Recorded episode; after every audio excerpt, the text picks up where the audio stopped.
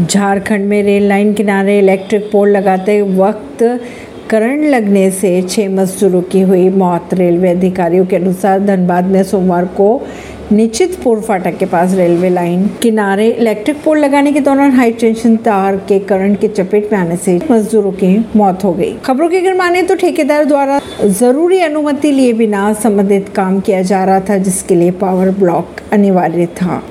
MP में डेढ़ सौ सीटें जीतने के बयान पर सीएम शिवराज सिंह ने कहा, ख्याली पुलाव पकाने हैं तो पकाए। मध्य प्रदेश के मुख्यमंत्री शिवराज सिंह चौहान ने कांग्रेस नेता राहुल गांधी के कांग्रेस आगामी एमपी विधानसभा चुनाव में डेढ़ सौ सीटें जीतेंगे वाले बयान पर कहा, ख्याली पुलाव पकाने हैं तो पकाते रहे। यह लव जिहाद का मामला है। बॉयफ्रेंड द्वारा लड़की की हत्या पर दिल्ली बीजेपी प्रमुख सचदेवा ने कहा, यूपी में एक्सप्रेसवे पर डिवाइडर से टकराई तेज रफ्तार कार एक ही परिवार के चार लोगों की हुई मौत।